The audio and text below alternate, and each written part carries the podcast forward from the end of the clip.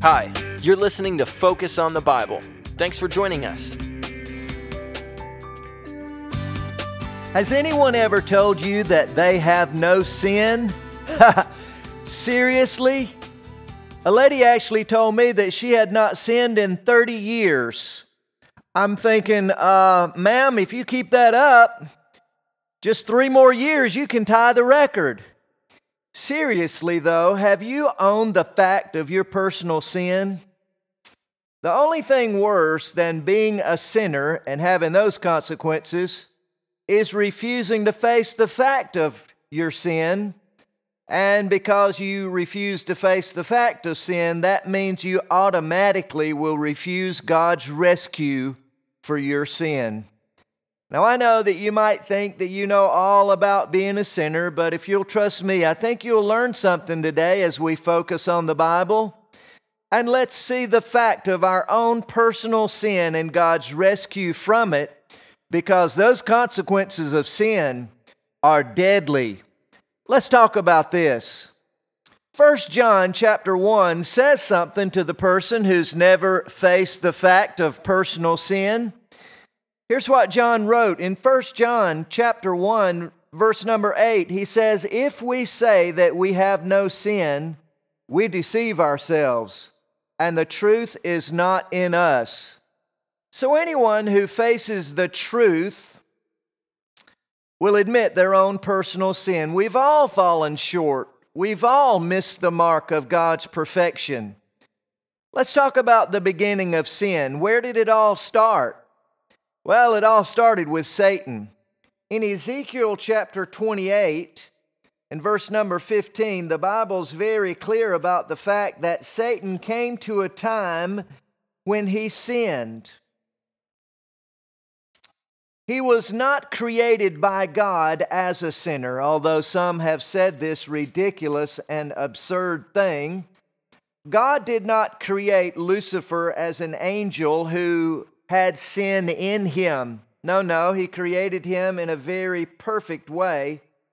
But the time came when Lucifer in himself chose to act independently of God and sin. Here's what the Bible says, Ezekiel 28 and verse 15.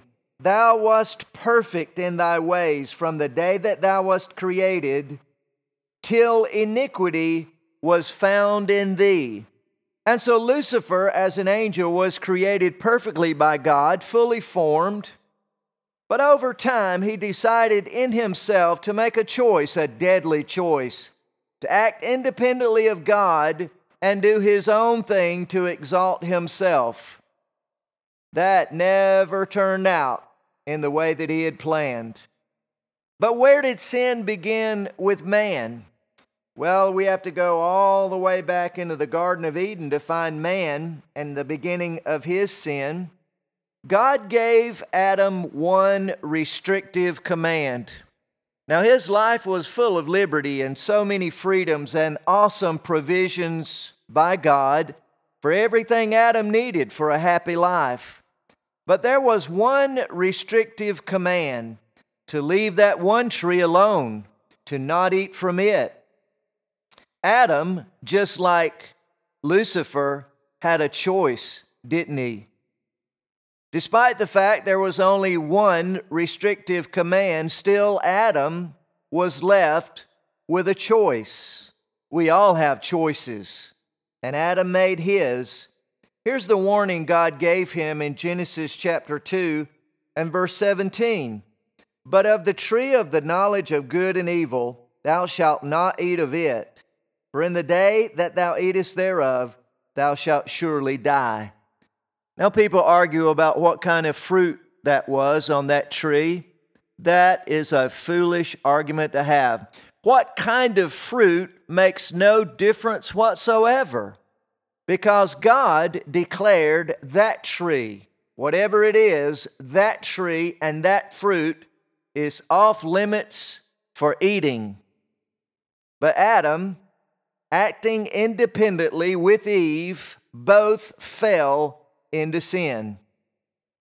This is bad news for all of us.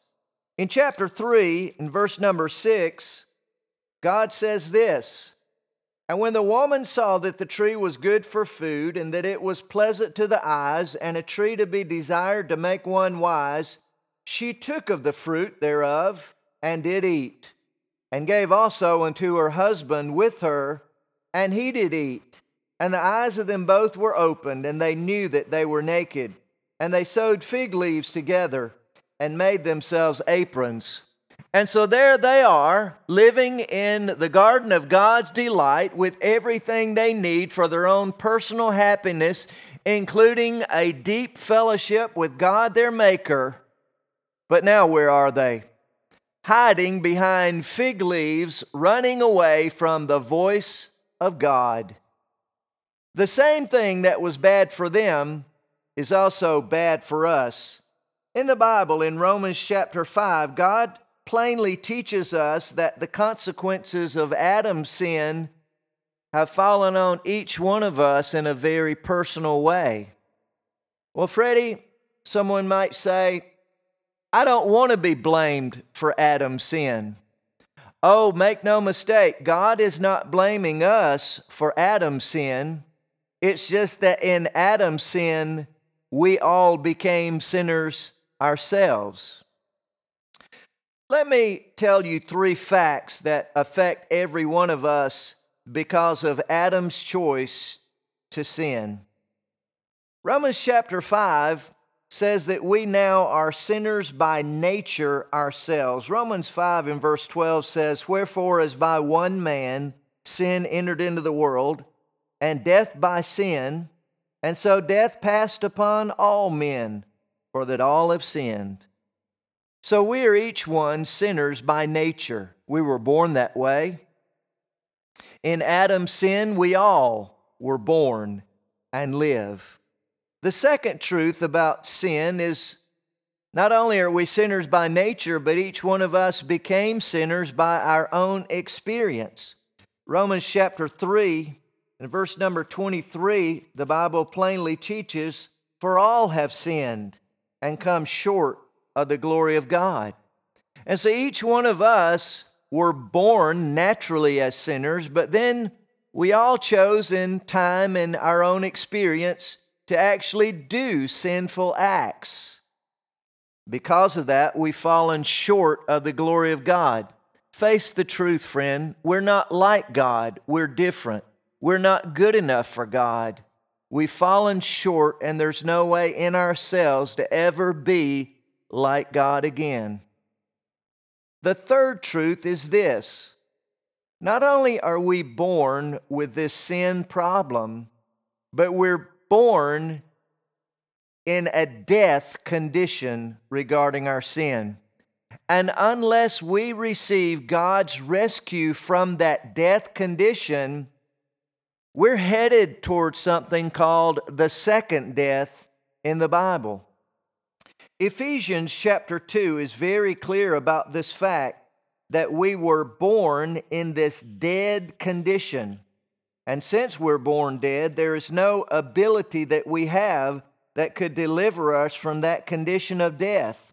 Ephesians chapter 2 and verse number 1 through 3. Listen to this bad news for each one of us.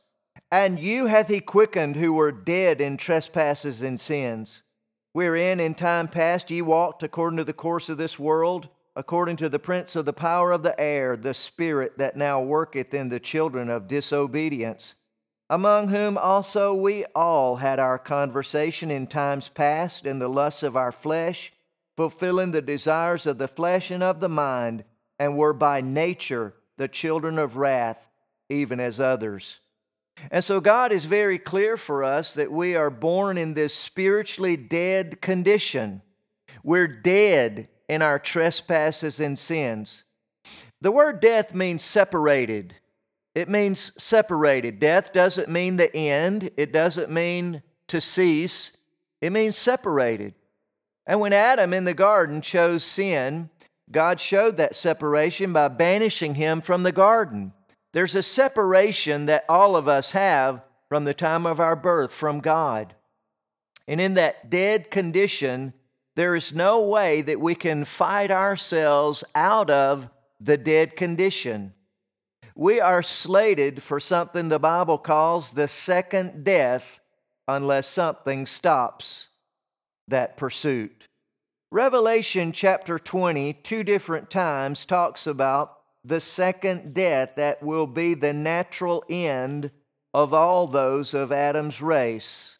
Revelation chapter 20 and verse number 6, the Bible says, "Blessed and holy is he that hath part in the first resurrection. On such the second death has no power. But they shall be priests of God and of Christ, and shall reign with him 1,000 years. And so there's a choice, friend.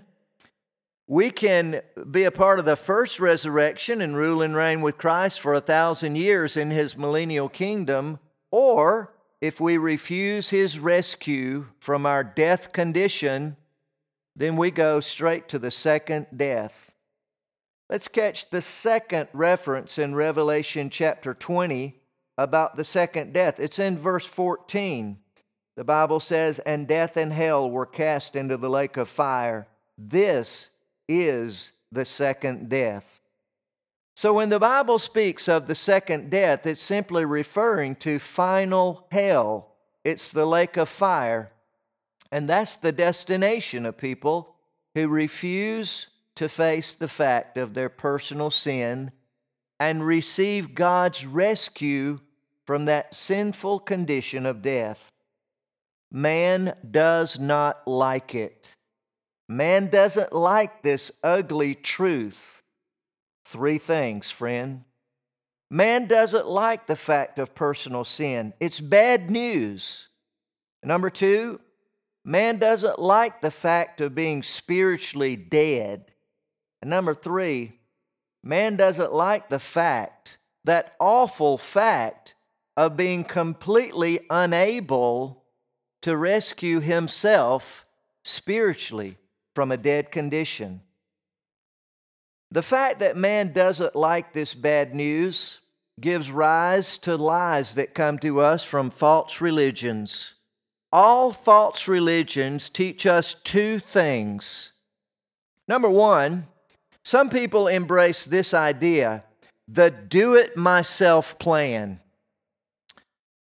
I'm going to rescue myself through my religious deeds. But friend, that's the route that Cain took in the Bible. Do you remember? Cain tried the grow-it-your-own plan. He offered plant sacrifices to God, and that was a problem. God wouldn't accept it. Cain ended up killing his brother, whose sacrifice of blood was accepted. The do-it-myself plan will never ever work because we are spiritually dead. What we do is dead work in the eyes of God that could never rescue. The other plan that false religion gives us is the God and I together plan. It says, well, I'm not able of myself, but God will help me and I will help God. I'll scratch his back, he'll scratch mine. Together we can pull this off, and by the end of my life, I will have done enough good works to pay off all the sinful things I've done. But friend, that's a disastrous plan. The Bible says very clearly that salvation could never be by good works. Ephesians chapter 2 and verse 8 and 9 says, "For by grace are you saved, through faith, and that not of yourselves. It is the gift of God, not of works, lest any man should boast." And so religion tells us lies about how to be delivered from our sinful condition and our own journey towards the second death. But friend, the truth is that God loves us just the way we are. And God made a way for us, a rescue that involved God taking on flesh himself. And Jesus Christ died on the cross to take away our sin. John the Baptist said it like this, "Behold the Lamb of God, which taketh away the sin of the world." And friend, by faith in Jesus Christ, God would gladly save you from sin and give you the gift of God, eternal life, if you'll believe him today. This episode is a production of Focus Evangelistic Ministries, Incorporated. You can write to us at Focus Ministries, P.O. Box 498, Danielsville, Georgia 30633. We hope to see you again next week when together we can focus on the Bible.